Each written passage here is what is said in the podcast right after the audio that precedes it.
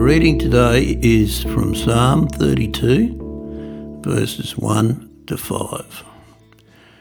Blessed is the one whose transgressions are forgiven, whose sins are covered.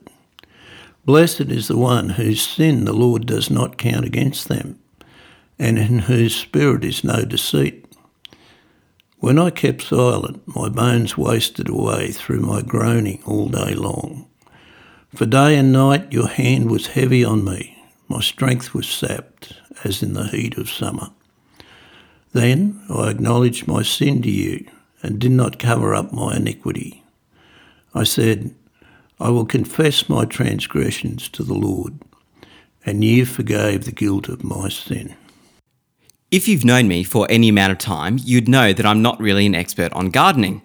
I can keep fake plants alive, and that's about it. When we were moving to Noosa, I had a bit of gardening to do. We put in a large garden box, and so I had to fill it with gravel base and then soil on top of that.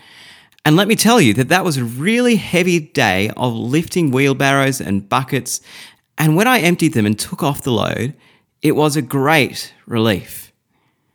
This psalm reminds us that carrying around our sin and not bringing them before God is like carrying a heavy bucket of gravel and soil around. The psalm begins with proclaiming how great or blessed it is for the one who has had their sins forgiven. In some translations, they use the word joyful here. How joyful it is to be forgiven. Then the psalmist lays out what the opposite is like. If we don't bring our sins to God, it's like having aches and pains all day long. It's like dragging a heavy backpack around. It's like going for a walk in North Queensland in the middle of summer in the heat and humidity. Having sin that is kept secret even before God, not that it is secret to God anyway, is not a good idea. It leads to only further guilt and tremendous shame. However, we can come to God Verse 5 is such great news for us. We can come to God and acknowledge our failures, confess our sins, and we can be confident that He will forgive them. We can have this confidence because of Jesus. He came to seek and save the lost. He came to bring forgiveness, and He secured it in His death on the cross and rising to new life. And so we can join in with the joy of the psalmist and the joy of Zacchaeus, for blessed is the one whose transgressions are forgiven.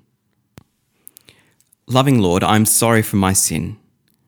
I've left undone what I ought to have done, and I've done what I ought not to have done. Please forgive me. Thank you for the assurance of forgiveness through Jesus. In his name, Amen. If you have any questions or would like to find out more about our church, visit stbarts.com.au